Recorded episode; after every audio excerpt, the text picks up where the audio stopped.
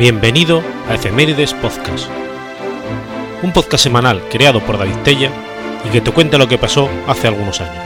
Episodio 189, semana del 5 al 11 de agosto.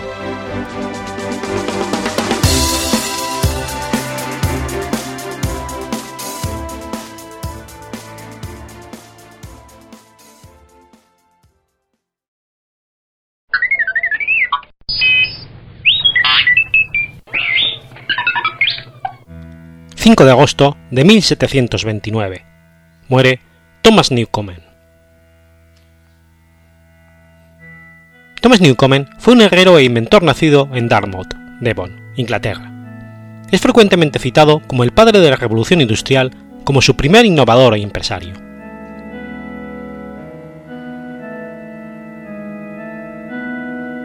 En 1712, Newcomen, con su socio Thomas Savery, construyó una máquina de vapor atmosférica utilizada para bombear agua fuera de las minas de carbón y estaño existentes en la zona nativa de Newcomen, en el suroeste de Inglaterra, particularmente en Cornualles. Las máquinas fueron instaladas por el propio Newcomen en Inglaterra, lo que llevó a la construcción de más de 100 máquinas antes de que la patente expirara en 1733. El diseño fue mejorado más tarde por James Watt. Thomas Savery había inventado y patentado en 1698 una bomba de vapor para el drenaje de las minas. Sin embargo, esta bomba planteaba numerosos problemas, ya que trabajaba con altas presiones, lo que con cierta frecuencia provocaba serios accidentes. Ante los problemas y dificultades que planeaban este sistema de drenaje, Thomas Newcomen, que había trabajado para Savery, pensó que podía utilizarse la fuerza del vapor para mover a distancia una bomba impelente colocada en el interior del drenaje de la mina.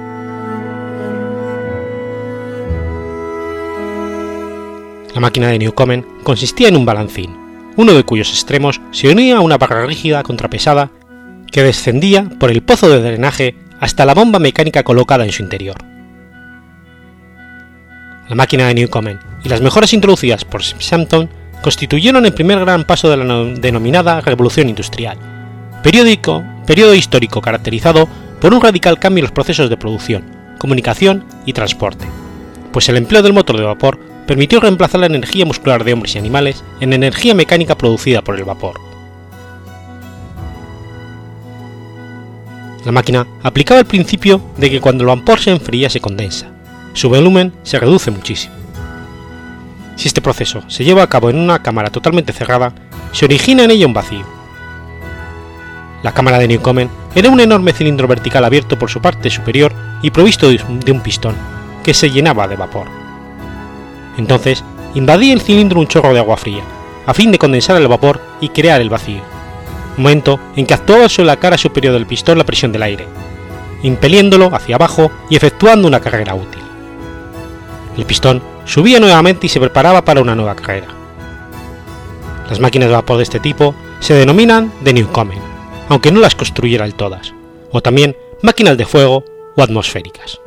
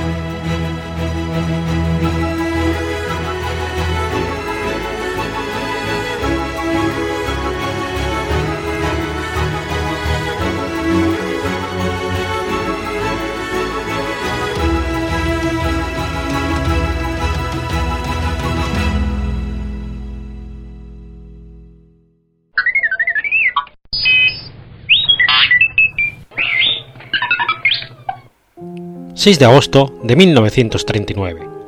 Muere Carlos José Cabrera. Carlos José Cabrera Díaz fue un destacado periodista y luchador social hispano-cubano. Nació el 28 de mayo de 1875 en Santa Cruz de Tenerife, en las Canarias, hijo de Juan Cabrera y Josefa Díaz. Cursó la enseñanza primaria en su ciudad natal. Se graduó de bachiller en el Instituto de Segunda Enseñanza de Santa Cruz de La Palma. Por la mala situación económica de la familia, no pudo continuar estudios superiores por tenerlos que realizar en la península. Escribió sus primeros ensayos periodísticos combatiendo los turbios manejos de la administración pública, la explotación de que estaban siendo objeto los obreros por parte de los patronos y la carencia de libertad.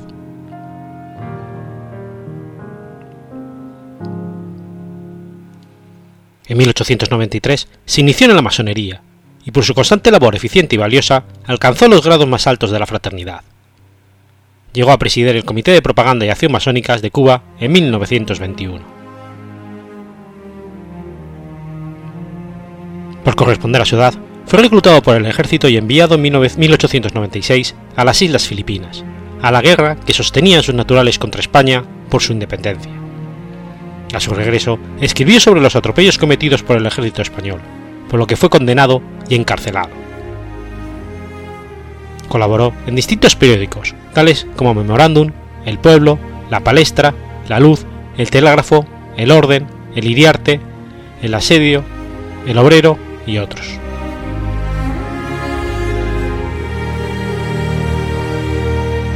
En 1900 tuvo que emigrar a Cuba por sus actividades proletarias escribe en el Diario de la Marina, uno de los periódicos más importantes del país. Vuelto a Canarias, es nuevamente condenado cuando censura los atropellos de que fue objeto el pueblo tinerfeño y condenado a ocho años de cárcel por su artículo Militares y Paisanos. Más tarde, fue amnistiado. A su fécula labor se debió la fundación de los gremios de Santa Cruz de Tenerife y de todas las islas del archipiélago, saliendo electo primero presidente de los tipógrafos retirados y más tarde de la agrupación regional.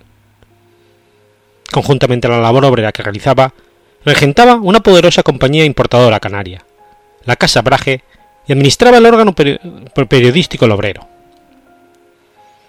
En 1905 se casa con Eloísa Gómez, coprovinciana suya.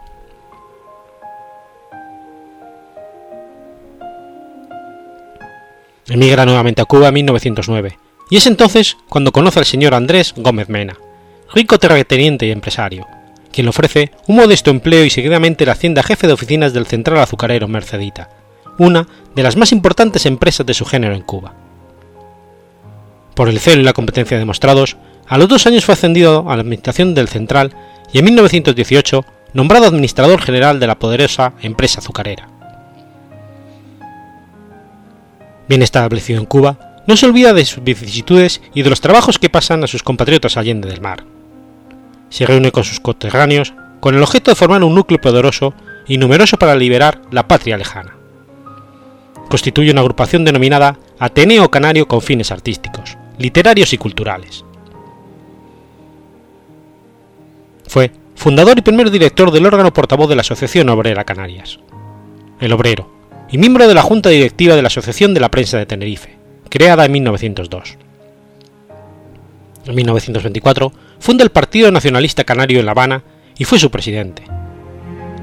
Ese mismo año salió a la luz el órgano publicitario El Guanche, en su segunda etapa, que es acogido como campaña nacionalista por el Partido Nacionalista Canario. Interviene de una manera directa en la vida cubana. Colabora con el importante periódico La Discusión con el seudónimo de Ecónomo y redacta muy numerosos artículos sobre materias diversas en distintos periódicos habaneros y de provincias. Publica múltiples folletos, pronuncia infinidad de conferencias sobre sociología, filosofía, literatura y política, todo lo cual le capta la natural simpatía y el aprecio de prominentes hombres públicos cubanos y extranjeros. Hombre de acción, de sorprendente capacidad para el trabajo, sin abandonar las tareas periodísticas ni su polifacética labor intelectual, forma parte de diversas asociaciones de colonos, del Club Rotario y de cuantas asociaciones culturales reclamaban sus servicios. El Instituto Nacional de Previsión y Reformas Sociales le nombra miembro de la, Comisión de Arte, donde realiza una excelente labor. fundó el Club Mercedita, en los terrenos del central azucarero que dirigía. Por él mismo desfiló en lo mejor de la intelectualidad cubana e hicieron galas de su arte exquisitos poetas, músicos, oradores y artistas de todos los géneros. Dotó a esta institución con una excelente biblioteca con más de 6.000 volúmenes. Fundó también una escuela de enseñanza primaria, una preescolar y una escuela de corte y costura y embelleció los alrededores con magníficos jardines. Creó un, extensísimo y rico vivero de miles de plantas cubanas y exóticas y fundó y presidió la Sociedad de Amigos del Árbol. De su peculio personal, instituyó un premio denominado Arango y Parreño, consistente en medallas de oro, plata y cobre y diplomas para los niños más destacados de las escuelas de los municipios de Guines y Melena del Sur. A sus gestiones y aportes se debió la creación del Instituto de Segunda Enseñanza de Guines y organizó la Federación de Bibliotecas de Cuba, de la que fue presidente. Pero el clima de su vida cultural lo alcanzó con la fundación de la revista Cúspide, órgano periodístico del Club Mercedita, una de las mejores de Cuba en su época. El gobierno cubano, por su extraordinaria labor en Cúspide, le confirió la Orden Nacional de Mérito Carlos Manuel de Céspedes en el grado de caballero la más importante de Cuba en su tiempo. La Asociación de Escritores y Artistas de Cuba lo hizo uno de sus más distinguidos miembros. El Grupo América de la ciudad de Matanzas acordó rendirle tributo de admiración y concederle diploma de miembro de honor. Con tal objeto se celebró un extraordinario acto en dicha ciudad el 6 de agosto de 1939, donde se le rindió un homenaje excepcional. De vuelta a La Habana, ese mismo día, en fatal accidente automovilístico, quedó trancada la vida de este hombre ejemplar, llorado por todos los cubanos.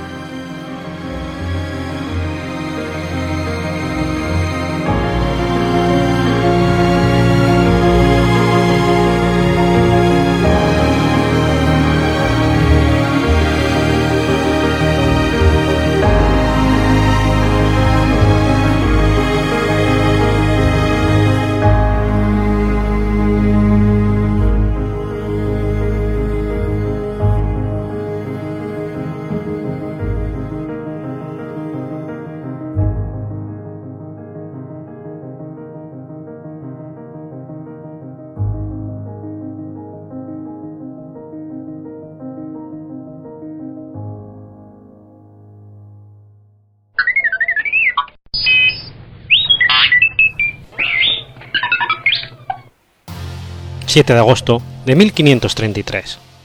Nace Alonso de Ercilla. Alonso de Ercilla y Zúñiga fue un poeta y soldado español, conocido principalmente por ser el autor de La Erucana.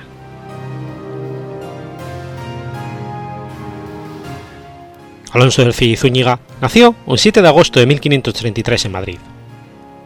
Debido a su origen noble, su infancia transcurrió en la corte de Carlos V, donde su madre era dama de la emperatriz Isabel de Portugal, y sirvió como paje del príncipe Felipe. Junto a él, adquirió una sólida formación renacentista, la que incluyó el aprendizaje de latín, francés, italiano y alemán. Relató la conquista de Chile en el célebre poema épico La Araucana.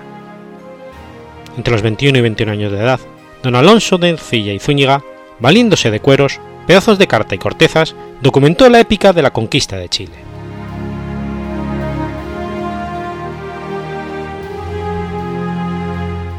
Desde Londres partió hacia Chile en 1555, donde se habían sublevado los araucanos. Participó en diversas batallas y empezó a escribir la Araucana, poema épico de exaltación militar en 37 cantos, donde narra los hechos más significativos de la expedición. Tras intervenir en unas campañas en Lima y Panamá, regresa a España en 1563 y publica en el 69 la primera parte de su gran obra, dedicada a Felipe II. Fue nombrado gentilhombre de la corte y caballero de Santiago, tras lo cual participó en diversas acciones diplomáticas. En 1570 contrae matrimonio con doña María de Bazán, la cual aportó como dote más de 8 millones de maravedíes. Instalada en Madrid, vivió, según se dice, una existencia feliz y exenta de preocupaciones materiales que le permitió terminar las partes segunda y tercera de su poema. En 1556 llega a Perú y acompaña a García Hurtado de Mendoza, recién nombrado gobernador y capitán general de Chile, donde se habían sublevado los araucanos. Estuvo en Chile 17 meses, entre el 57 y el 59, y conoció a don Francisco Pérez de Valenzuela. Participó en las batallas de las Guinillas, Quiapo y Millarupe, siendo testigo de la muerte de Caupolicán, protagonista de su poema, La Araucana, poema épico de exaltación militar en 37 cantos, donde narra los hechos más significativos de la guerra de Arauco contra los araucanos, y empezó a escribir en campaña.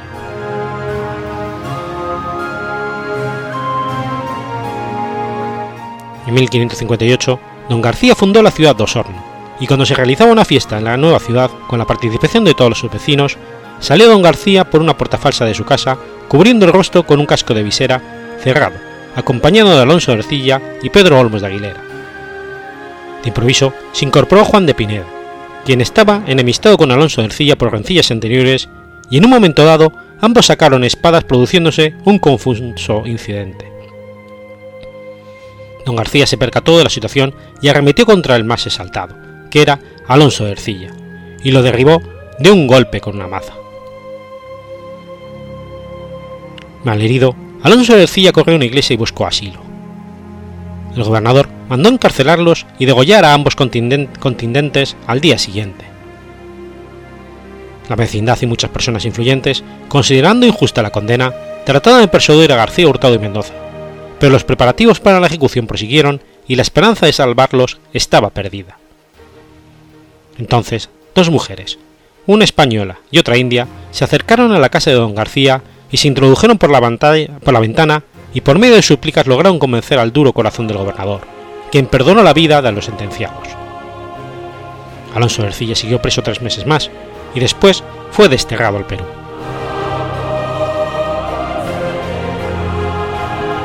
Después de residir en el Perú, regresa a España en 1562, donde publica su gran obra, dedicada a Felipe II. En 1570 se casa con María de Bazán y se instala en Madrid, donde terminó las partes segunda y tercera de su poema.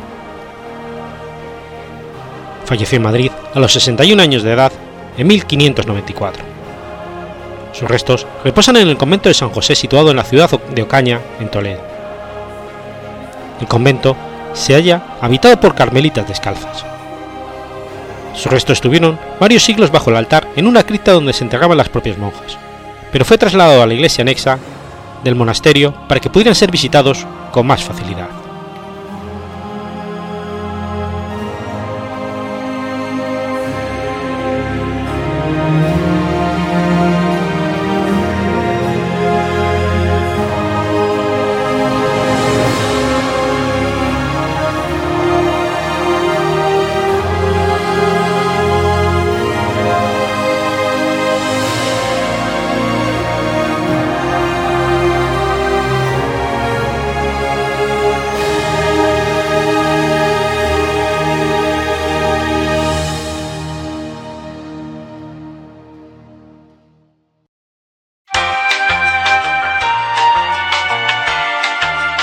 Aprovecho este corte para comentarte, ya que estamos por aquí, que si conoces algún evento, vas a organizar uno o quieres enterarte de los eventos podcasteros que ya estén anunciados, entra en la web de Asespot, la Asociación de Escuchas de Podcast, y accede a la sección de eventos.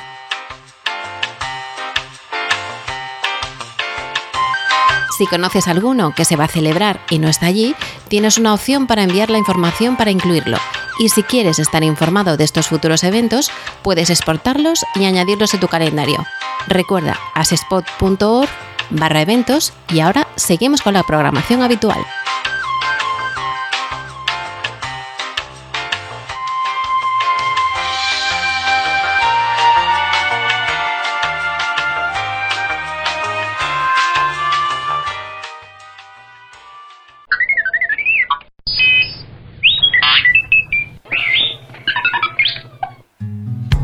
8 de agosto de 1863.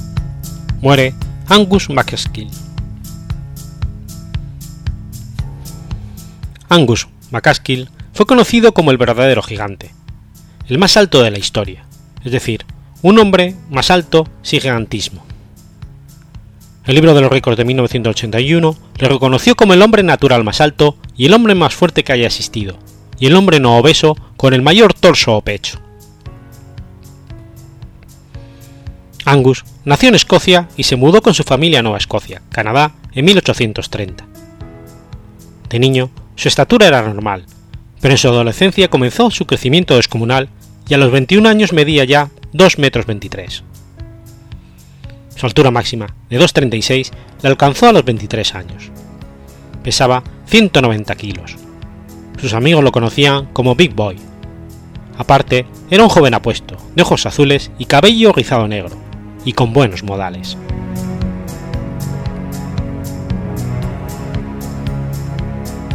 McCaskill era conocido por sus demostraciones públicas de fuerza.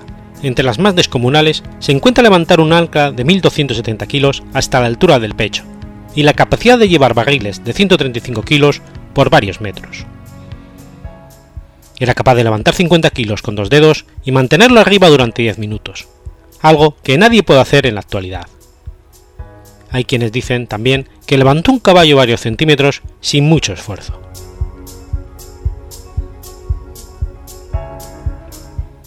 Además de trabajar en la granja familiar, era aficionado a la pesca. En 1849 le vio en el puerto un capitán de goleta que se quedó maravillado. Propuso a sus padres ser su promotor y ganar dinero exhibiéndole. Durante los siguientes cuatro años viajó por Canadá, Estados Unidos, las Indias Orientales, Terranova e Inglaterra. Barnum lo presentó en su American Museum de Nueva York, apareciendo sujetando una bandera donde bailaba el general Tom Tom de 24 centímetros. La reina Victoria supo de las historias de McCaskill y lo invitó al castillo de Windsor, donde lo reconoció como el hombre más alto, corpulento y fuerte que hubiese entrado en el castillo, y le regaló un traje escocés a medida.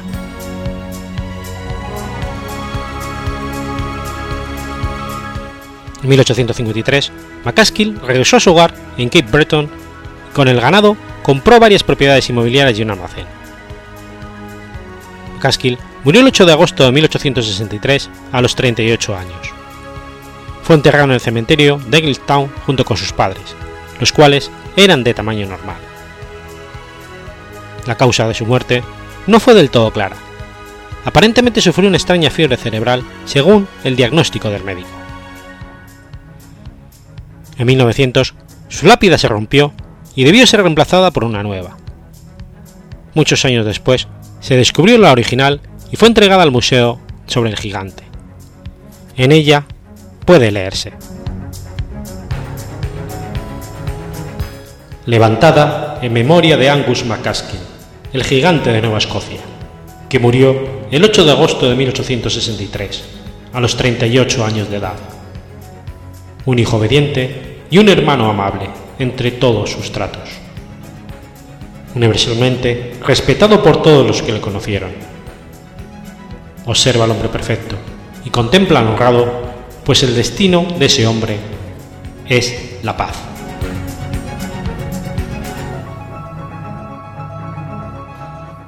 Pocos años después, varios objetos personales de McCaskill, incluido su cama, sus ropas y una silla, toda medida, fueron exhibidos en la Universidad de Gaelica. Todos estos objetos fueron llevados a Dunvegan en 1989, donde se abrió el Museo McCaskill.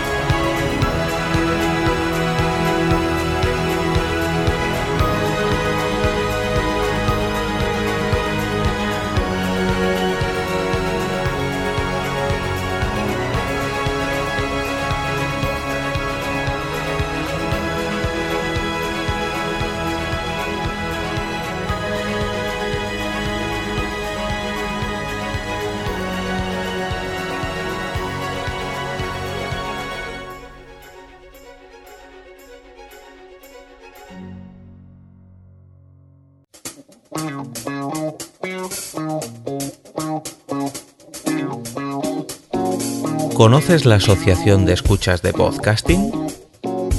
Asespod es el primer lugar de encuentro para todas aquellas personas que escuchan este formato de audio.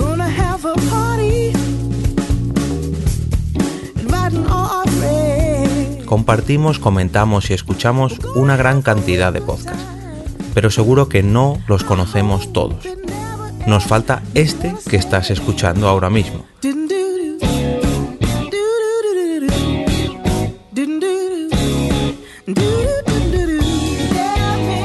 Queremos que tú, oyente de este podcast, formes parte de todo esto.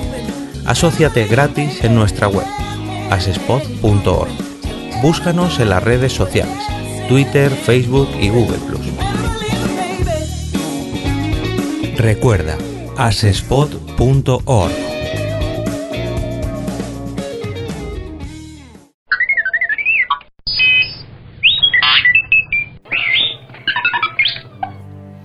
9 de agosto del 378.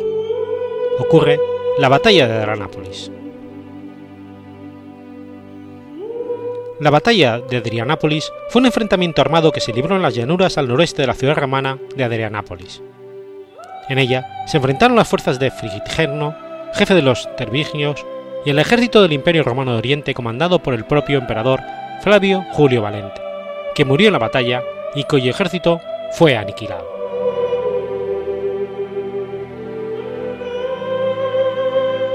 Los godos procedían originalmente del sur de Escandinavia, pero a partir del siglo I a.C.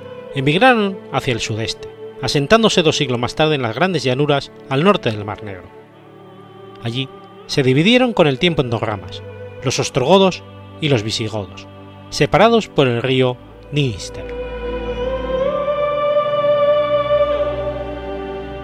Los tervingios se extendieron enseguida hacia el sureste, cruzando con frecuencia la frontera romana y realizando, todo tipo de saqueos, hasta que llegaron a un acuerdo por el que los romanos le cedían la provincia de Dacia a cambio de la paz durante el reinado de Aureliano, entre el 270 y el 275. Constantino el Grande los convirtió en federados del imperio y les encargó la defensa del limes danubiano, a cambio de importantes sumas de dinero. Pero pronto llegaron los problemas. Si los romanos tenían que pagar a los bárbaros para que los defendieran, ¿quién les impediría recibir más dinero que el de una legión cualquiera? A pesar de las crisis económicas de los siglos III y IV, los romanos seguían teniendo mucho dinero. Solo había que cogerlo. Así que cada vez que los godos estimaban que les convenía un aumento de sueldo, cruzaban en armas el Danubio, saqueando un par de ciudades y volvían a sus tierras, comunicando a los romanos que seguirían haciéndolo mientras los subsidios no se les aumentasen. Así lo hicieron en el 365, cuando apoyaron al usurpador Procomio con 3.000 guerreros, llegando tarde para ayudar y después se justificaron aduciendo que debían ayudar al usurpador por ser pariente de Constantino, aunque es más probable que pensaran que si vencían sería generoso con ellos. Y en el 369, Valente consiguió infligirles una serie de derrotas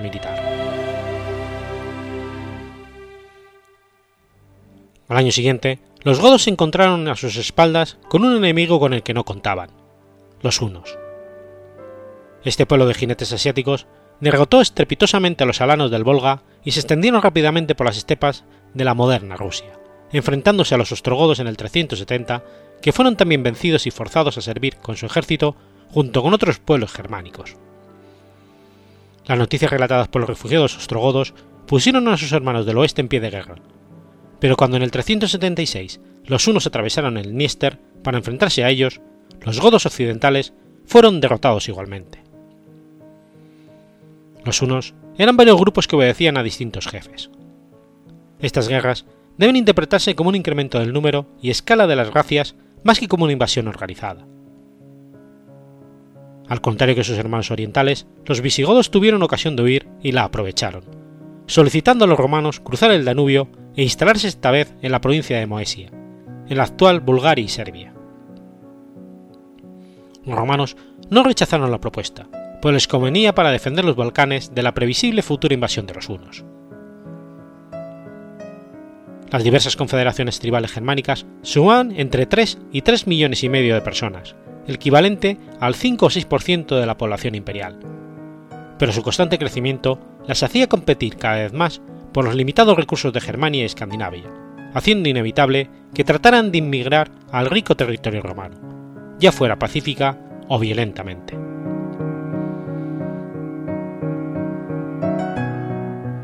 Estas huestes estaban violentamente enemistadas entre sí. Por esto sus incursiones fueron pues ataques locales con fuerzas limitadas, aunque desde una perspectiva histórica, a largo plazo, parezcan un único progreso migratorio. Además, estas masas humanas son difíciles de calcular numéricamente, porque usualmente se conformaban en diversas tribus unidas y separadas durante la migración. A los tervingios se le sumaron contingentes de ostrogodos, alanos, hunos y hasta romanos. se presentaban voluntarios para cultivar y defender una zona fronteriza escasamente poblada, donde las pocas legiones y los mercenarios francos se habían mostrado insuficientes frente a la invasión anterior de los propios godos y otros pueblos bárbaros. Los godos se asentaron en Moesia de forma prácticamente independiente, solo condicionados a pagar determinados impuestos y servir en el ejército cuando fuera necesario, por lo que comenzaron a recibir nuevas armas y adiestramiento en las técnicas de guerra romanas. También gozaron a partir de ese momento de ciudadanía romana.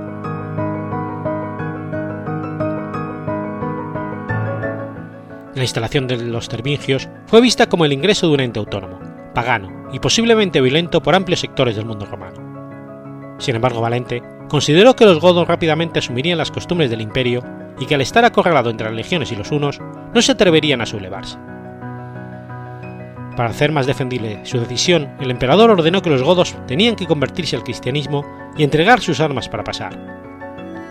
Los bárbaros así lo hicieron, aunque su desarme nunca fue muy completo, y su conversión fue la herejía del arrianismo. Por su parte, querían nuevos reclutas para luchar en su guerra contra el imperio sasánida por el control de Armenia. El problema empezó porque los Balcanes, región relativamente pobre, sufría de una corrupción endémica entre los funcionarios imperiales deseosos de hacer prosperar sus fortunas personales. Además, estaban las heridas aún abiertas por el reciente conflicto. Así, no fue sorprendente el abuso que ejercieron el Dux Máximo y el Comes Lupicino sobre los necesitados refugiados, tanto así que se relata, eran capaces de obligarlos a vender a sus niños como esclavos por perros para comer. Las autoridades estaban superadas. Los asentamientos de pueblos bárbaros rara vez superaban y por poco los 10.000 individuos. En esta ocasión eran muchos más de los que podían lidiar. Había otra diferencia fundamental. Los godos no habían sido militarmente vencidos por los romanos, a diferencia de otros pueblos que conseguían similar permiso. Esto empezó a causar molestias entre los líderes germánicos. Mientras Fritigerno empezaba a desplazar del liderazgo a Alavivo, el jefe que había llevado a los godos al sur del Danubio, Atananarico, anterior líder de los tervingios, abandonó por la mayoría de su gente tras sus derrotas ante los unos para huir con Alavivo. Llegó a la frontera romana con sus últimos seguidores y no era el único, pues los ostrogodos habían llegado capitaneados por Alateo y Safrax, y los taifáfonos. Hicieron lo mismo encabezados por el Optimatus Farnovio. Todos pidieron asilo y fueron rechazados por los funcionarios imperiales, cuya capacidad militar estaba excedida ya por los tervingios y sin duda estaban aterrados ante estos nuevos contingentes.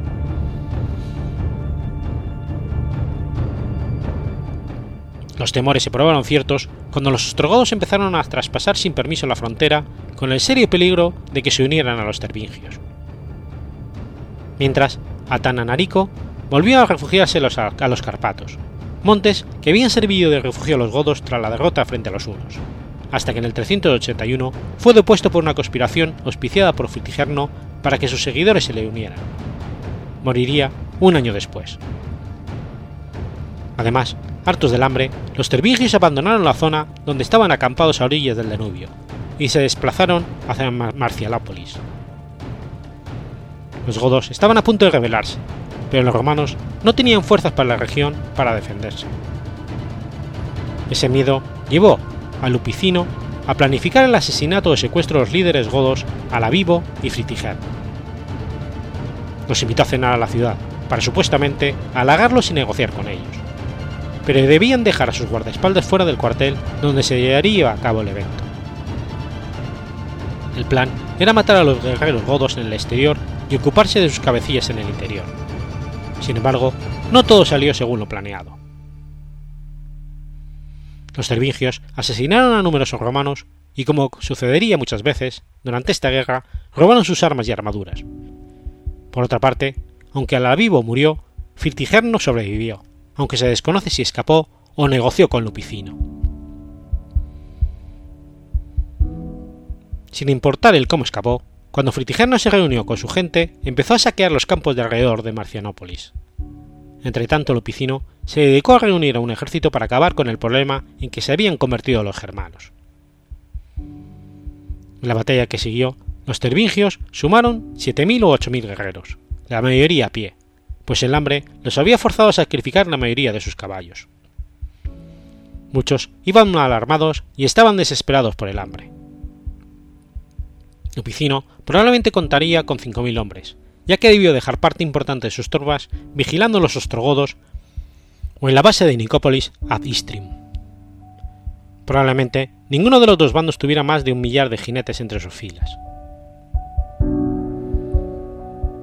La batalla se resolvió rápidamente, cuando ambos ejércitos se vieron en los campos cercados de Adrianápolis.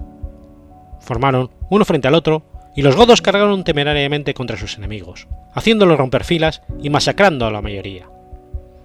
Lupicinio consiguió escapar a la ciudad y los combatientes germánicos se apropiaron de las armas de sus enemigos caídos. Los campos de Tracia quedaron a merced de las partidas de saqueadores tervingios, en tanto que las guarniciones de las ciudades tuvieron que atrincherarse en sus muros. Poco después de su inesperada victoria, a Fritigerno se le sumaron contingentes de ostrogodos liderados por Aleteo y Safrax, que habían cruzado furtivamente poco tiempo atrás. Más encima, se le sumaron los godos que servían en el ejército romano en Adrianápolis, expulsados de la ciudad por sus comandantes romanos, no sin antes robar gran cantidad de armamento por orden de sus caudillos, sueridas y colías.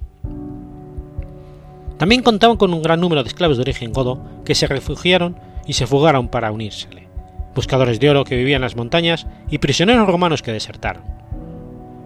Así, el caudillo tervingio podía contar con alrededor de 10.000 a 12.000 combatientes con los que decidió tomar Adrianápolis, tras fracasar unas nuevas negociaciones. Pero sus fuerzas se mostraron incapaces de traspasar las sólidas defensas. Prudentemente, abandonó el asedio en cuanto empezaron a aparecer los primeros signos del invierno y dejó a sus guerreros dedicarse a saquear las zonas rurales cercanas en busca de provisiones.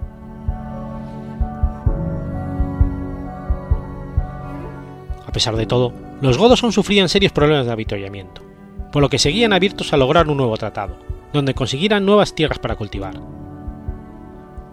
Forzados a, dividirse en pequeñas partidas de saqueadores, eran vulnerables a que una por una éstas fueran derrotadas por los romanos. Sin embargo, a lo largo de la guerra, Fritigerno demostrará su habilidad para coordinarlas y mantener su dominio personal, acertado siempre en cuanto a dispersarse y reagruparse. Consciente en que debía hacer algo, Valente optó por hacer la paz con los sasánidas, pero demoraría su tiempo, aparte de tener que dejar un fuerte contingente en Armenia que garantizara el, resto, el respeto de cualquier tratado. Esto no impidió el envío de, refuerzos a cargo de Profuturo y Trajano. El sobrino del emperador, su colega occidental Graciano el joven, envió a tropas auxiliares francas lideradas por Flavio Ricomero desde la Galia, pero es probable que la mitad de sus soldados desertaran antes de llegar a Tracia. Fue entonces que los tervingios y sus aliados quedaron atrapados en las montañas de los Balcanes, dispersos y hambrientos en los refugios que habían escogido. Los pasos montañosos de salida fueron bloqueados por los romanos esperando así matarlos de hambre, pero una enorme banda de ostrogodos cruzó la frontera por la desembocadura del Danubio.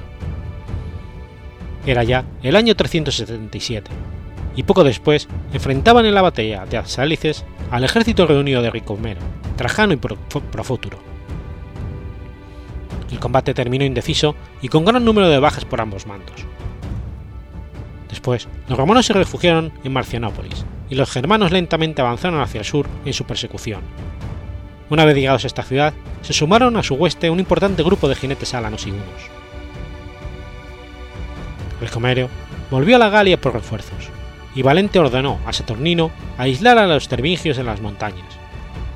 Esto hubiera sido posible de no ser por la llegada de los ostrogodos, alanos y hunos. Los bárbaros volvían a saquear a placer la región. Entretanto, Fingerido, gobernador de Panonia leal a Graciano, quedó a cargo de proteger Beoria después de haber traído refuerzos tiempo atrás junto con Ricomero. Finalmente, decidió volver a Panonia. Durante el viaje de regreso, se encontró con una poderosa banda de taifalos y ostrogodos encabezada por Farnovio, quien había cruzado el Danubio con Aleteo y Safrax, pero se habían separado para atacar la desprotegida Ilinia. La mayoría de los invasores murieron, incluso su comandante, los supervivientes se rindieron y fueron enviados a ser peones en el norte italiano.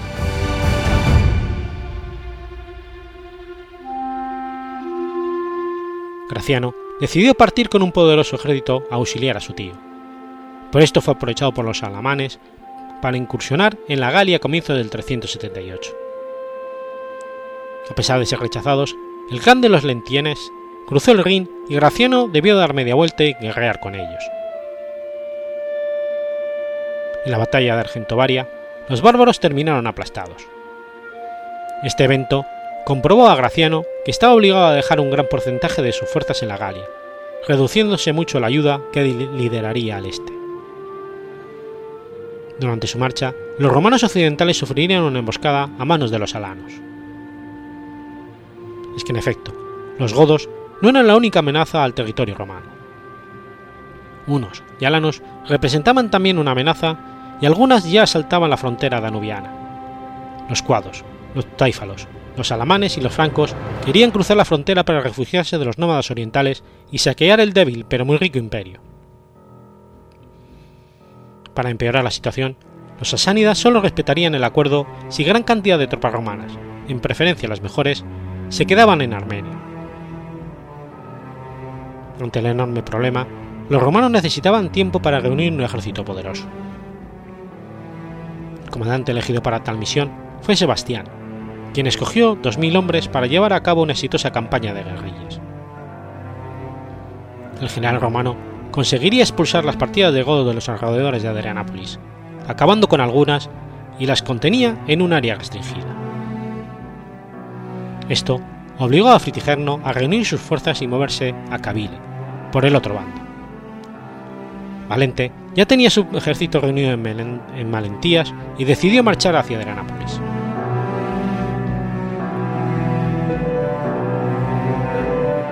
Durante la marcha, Sebastián se unió al grueso de la tropa romana que acabó a las afueras de la ciudad. Enterado, Fitigerno decidió intentar dar un rodeo y apoderarse de Nike, pueblo entre Adrianápolis y Constantinopla. De tener éxito, podría dejar sin suministro al emperador. Sin embargo, no consiguió llegar a Nike el emperador se dio cuenta antes y se preparó para la batalla.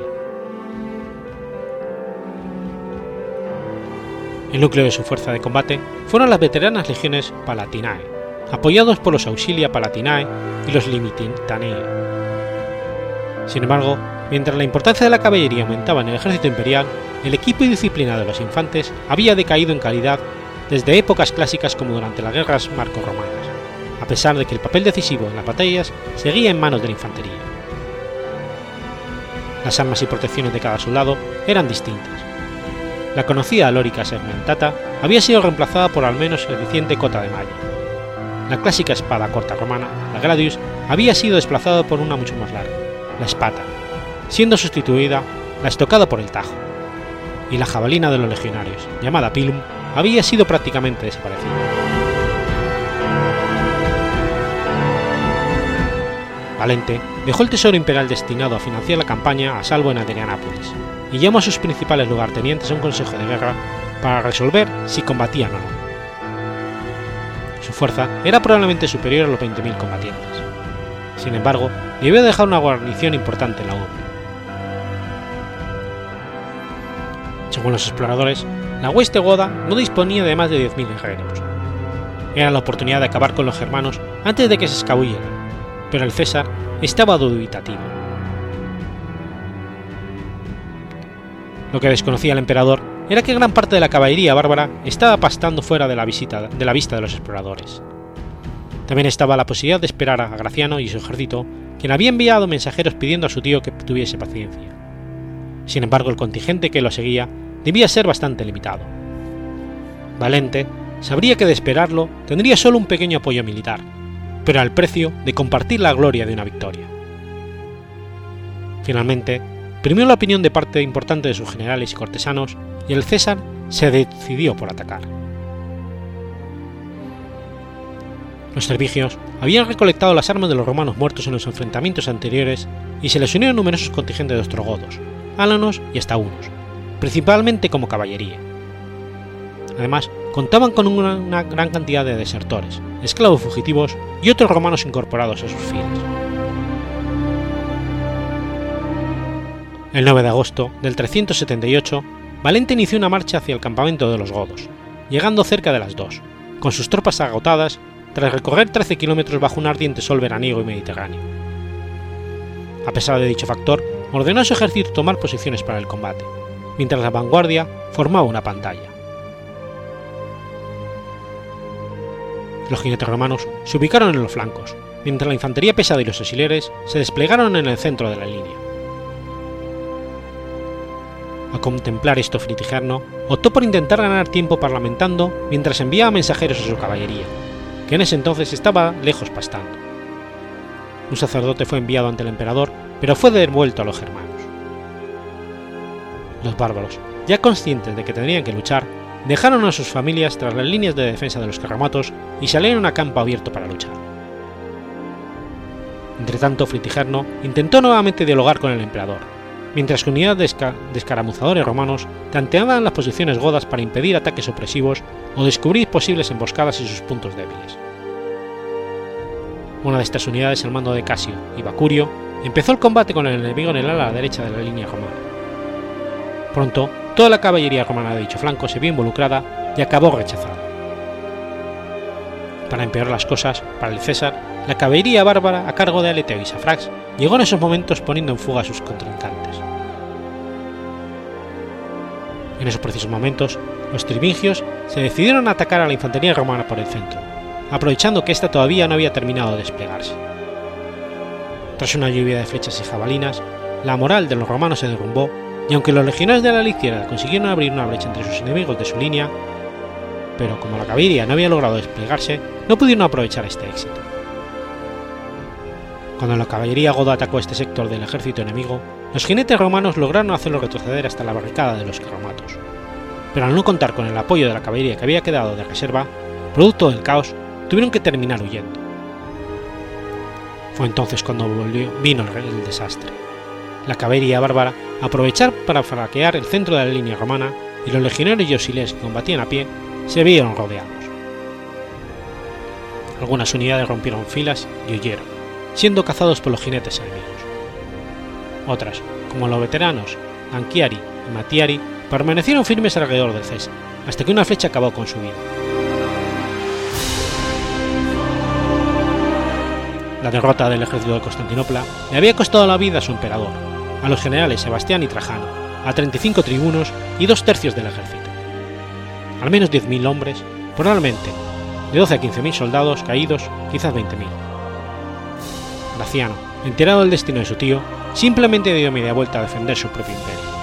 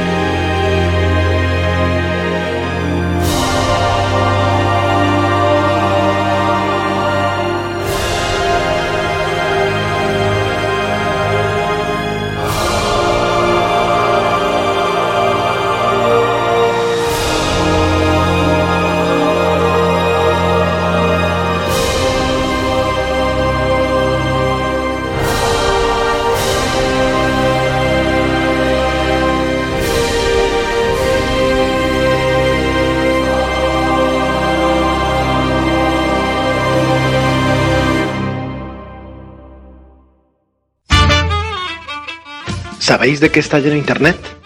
No, de eso no, guarros. Internet está lleno de podcasts. Pero como las trufas en el bosque, a los podcasts hay que encontrarlos y a veces no es nada fácil. Para lo primero, contamos con cerdos con muy buen olfato. Para lo segundo, contamos con Agustín, Verdugo 789, que tiene muy buen oído y luego nos lo cuenta todo en su podcast sobre podcast. No soy un troll.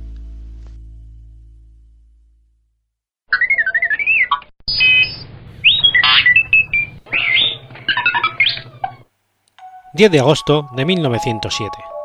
Nace Corisco Canganceiro. Cristino Gómez da Silva Cleto, conocido como Corisco, fue un gran cangaceiro brasileño. Se casó con la cangaceira Sergia de Ribeiro da Silva, conocida como Dada. Corisco también fue conocido como el Diablo Rubio. En 1924, Corisco fue convocado por el ejército brasileño para cumplir con el servicio militar.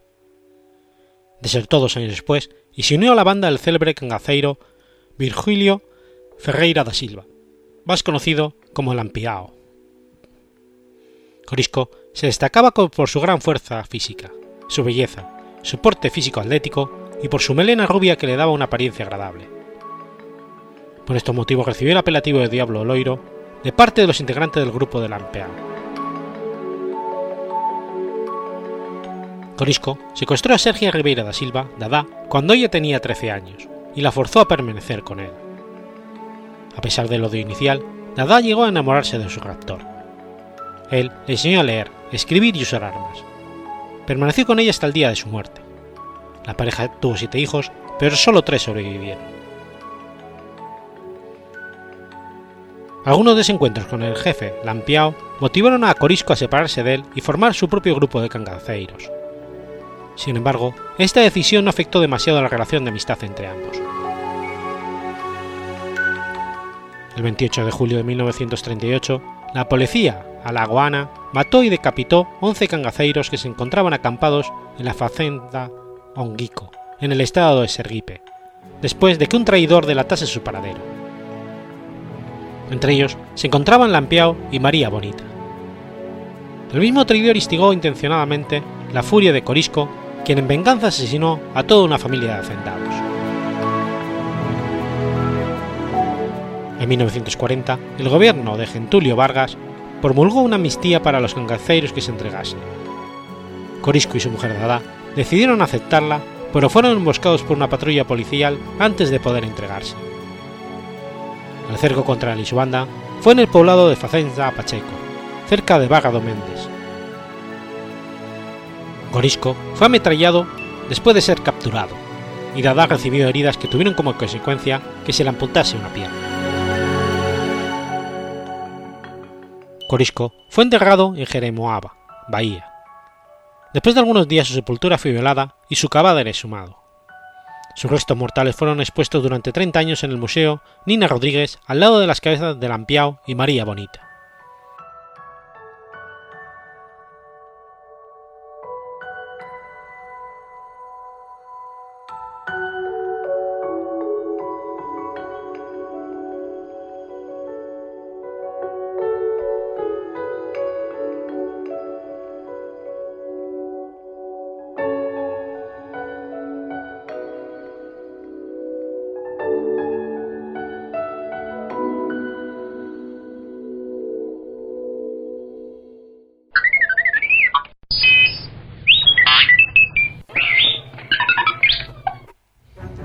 11 de agosto de 1656.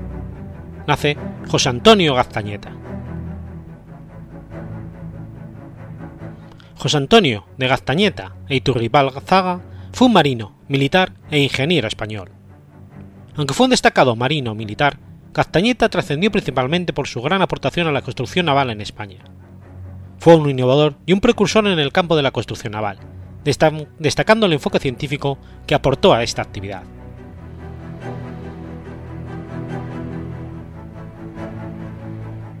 Antonio de Gaztañeta nació en 1656 en la localidad vasca de Motrico, en una familia vinculada por tradición militar. Su padre, Francisco de Gaztañeta, era un marino de la carrera de Indias. Antonio fue bautizado en la iglesia parroquial de Motrico el 11 de agosto de 1656. A los 12 años embarcó por primera vez en un galeón rumbo a las Indias. Después realizó algunos estudios, principalmente de matemáticas, y a los 16 años embarcó en el navío Aviso, que mandaba a su padre en viaje a Veracruz. En la ciudad mexicana falleció su padre, y el joven Antonio tuvo que asumir la dirección del navío en su viaje de regreso a Europa.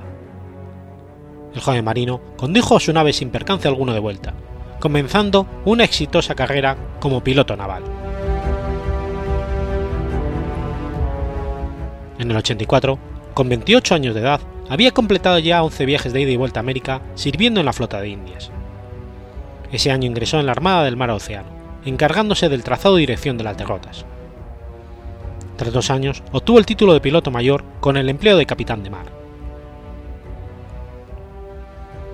En 1687 se traslada a Colindres, donde dirigiría la construcción de una capitana real. En estos años en Cantabria recibe su primer gran tratado sobre construcción naval, arte de fabricar reales. A partir de 1791 se establece en Cádiz. Nombrado capitán de mar y guerra de la Capitana Real, sirvió en el Mediterráneo en operaciones combinadas con las escuadras aliadas de ingleses y holandeses. Fue ascendido a almirante y algo después a almirante real de la Armada, sin dejar por ello el cargo de piloto mayor. Entre el 94 y el 95 participó en una campaña naval por el Mediterráneo. Su pericia como navegante se puso en manifiesto cuando, conduciendo una armada que regresaba de Nápoles, pornó hábilmente a la escuadra francesa del mariscal Anne Hilarion, conde de Tourville, emboscada a la altura de Mahón, librando así a sus naves de un encuentro desigual. En 1696 sirvió en Canarias y entre 1700 y el 1701 en la operación que desalojó a los escoceses que habían ocupado Darien. Durante este periodo escribe Norte de la navegación hallado por el cuadrante de reducción, publicada en Sevilla en 1900, 1692 con ilustraciones de Matías de Arteaga y Alfaro. Esta obra fue la que introdujo el uso del cuadrante en España. Es un tratado basado en el que había publicado unos años antes el francés Boldel de Sanduvin. En esta obra, Castañeta estudió las posibilidades prácticas del cuadrante. A partir de su publicación, el uso del cuadrante se extendió a la Marina Real Española. Así, el censor de la obra describiría a Castañeta como el primero de nuestros compatriotas que escribió un método fácil de navegar. También apareció en esa época Cuadrante Geométrico Universal para la conversión esférica a lo plano, aplicado por el arte de navegar, un tratado sobre las cartas esféricas. En 1702 estalla la Guerra de Sucesión Española, que se prolongaría hasta 1713. Durante este periodo, Castañeta ejercerá diferentes cargos ligados a la construcción naval, contribuyendo de esta forma a la causa del pretendiente borbónico al trono, Felipe. En 1702 fue nombrado superintendente de fábricas y platillos de la costa cántabra, cargo por el que se encarga a Gaztañeta la gestión de los astilleros y plantaciones de madera de Cantabria. Antonio Gaztañeta centralizó la construcción de Cantabria en el astillero Guarnizo y ordenó su traslado a otra ubicación cercana. Fue en torno a esta nueva ubicación donde surgió un nuevo pueblo, que con el paso de los años acabaría convirtiéndose en el astillero, por lo que se puede considerar a Gaztañeta como el fundador de esta localidad cántabra. Luego marchó al País Vasco, donde dirigió la construcción de numerosos barcos en Zorroza, Pasajes y Orio. Destacó el galeón Salvador de 66 cañones, construido en Zorroza, pero que nunca llegó a navegar, y seis navíos de revolucionaria factura que construye en Orio. Durante este periodo fue también elegido alcalde de Modrico y se encargó de reconocer las defensas de los puertos vizcaínos ante la amenaza de invasión existente. Su segundo gran tratado de construcción naval se escribe durante esta época, por porción de las medidas arregladas a la construcción de un bajel de guerra de 70 codos de quilla, publicado en 1712.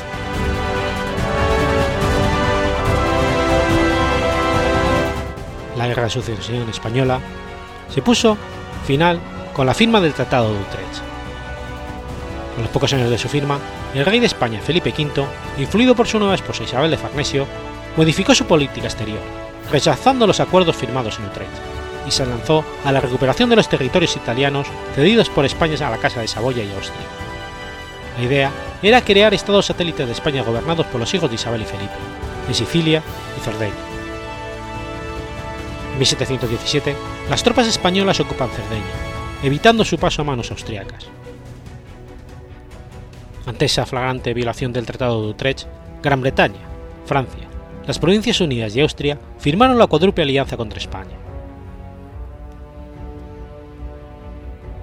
José Antonio Gaztañeta tuvo un papel destacado en esta guerra. En octubre de 1717 fue nombrado comandante general de los jefes de escuadra de armada de ejército del mar Océano. Su cometido comenzó con la realización de un viaje a las Provincias Unidas para comprar navíos para la armada. A su vuelta, le fue confiado el mando de la escuadra que debía transportar al ejército de 30.000 hombres de Juan Francisco de Bete, marqués de Lede, a la conquista de Sicilia. La escuadra confiada a Gaztañeta estaba formada por 40 navíos de guerra y 399 barcos de transporte. Tras desembarcar a las tropas del marqués de Lede en Sicilia, que se hicieron con el control de la isla, la escuadra de Gaztañeta esperaba fondeada en el Cabo Pasaro, cuando fue atacada por la escuadra británica del almirante Bay. El ataque británico pilló a y sus hombres por sorpresa, ya que no se había realizado una declaración previa de guerra entre ambos países. La batalla del Cabo Pasaro, el 11 de agosto de 1718, supuso la destrucción casi total de la escuadra española que apoyaba al ejército de ocupación de la isla.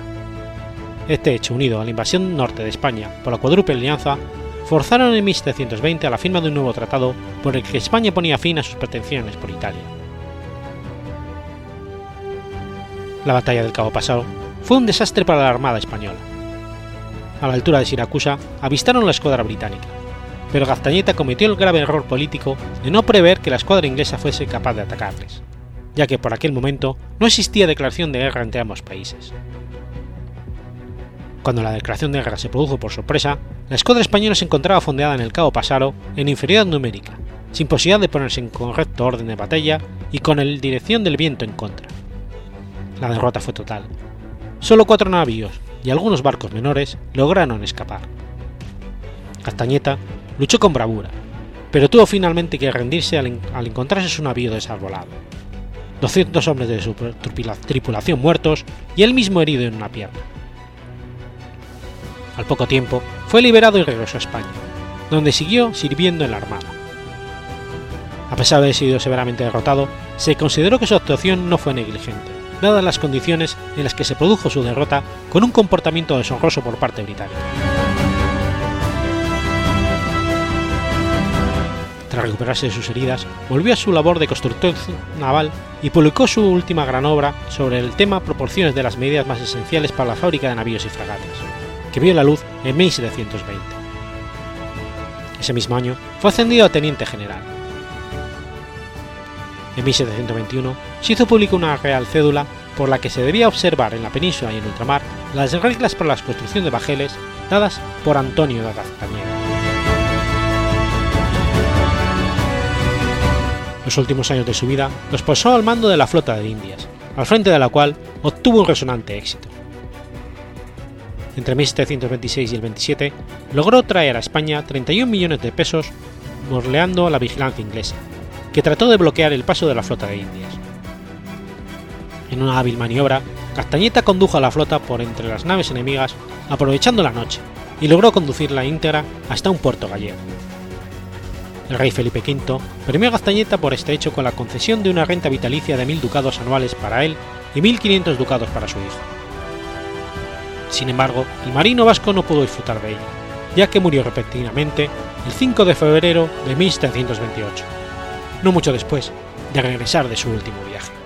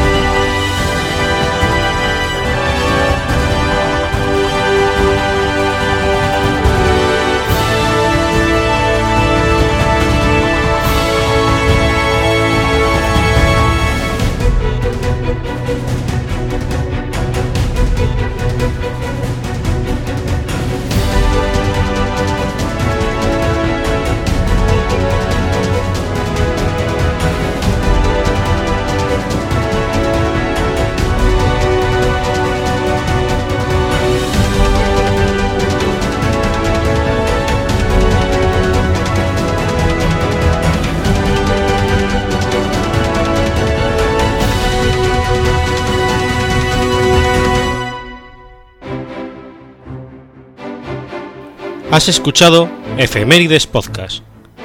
Si quieres ponerte en contacto conmigo, puedes hacerlo por Twitter a la cuenta arroba efemeridespod o mi cuenta personal, arroba telladavid, o por correo electrónico a la dirección efemeridespod.gmail.com.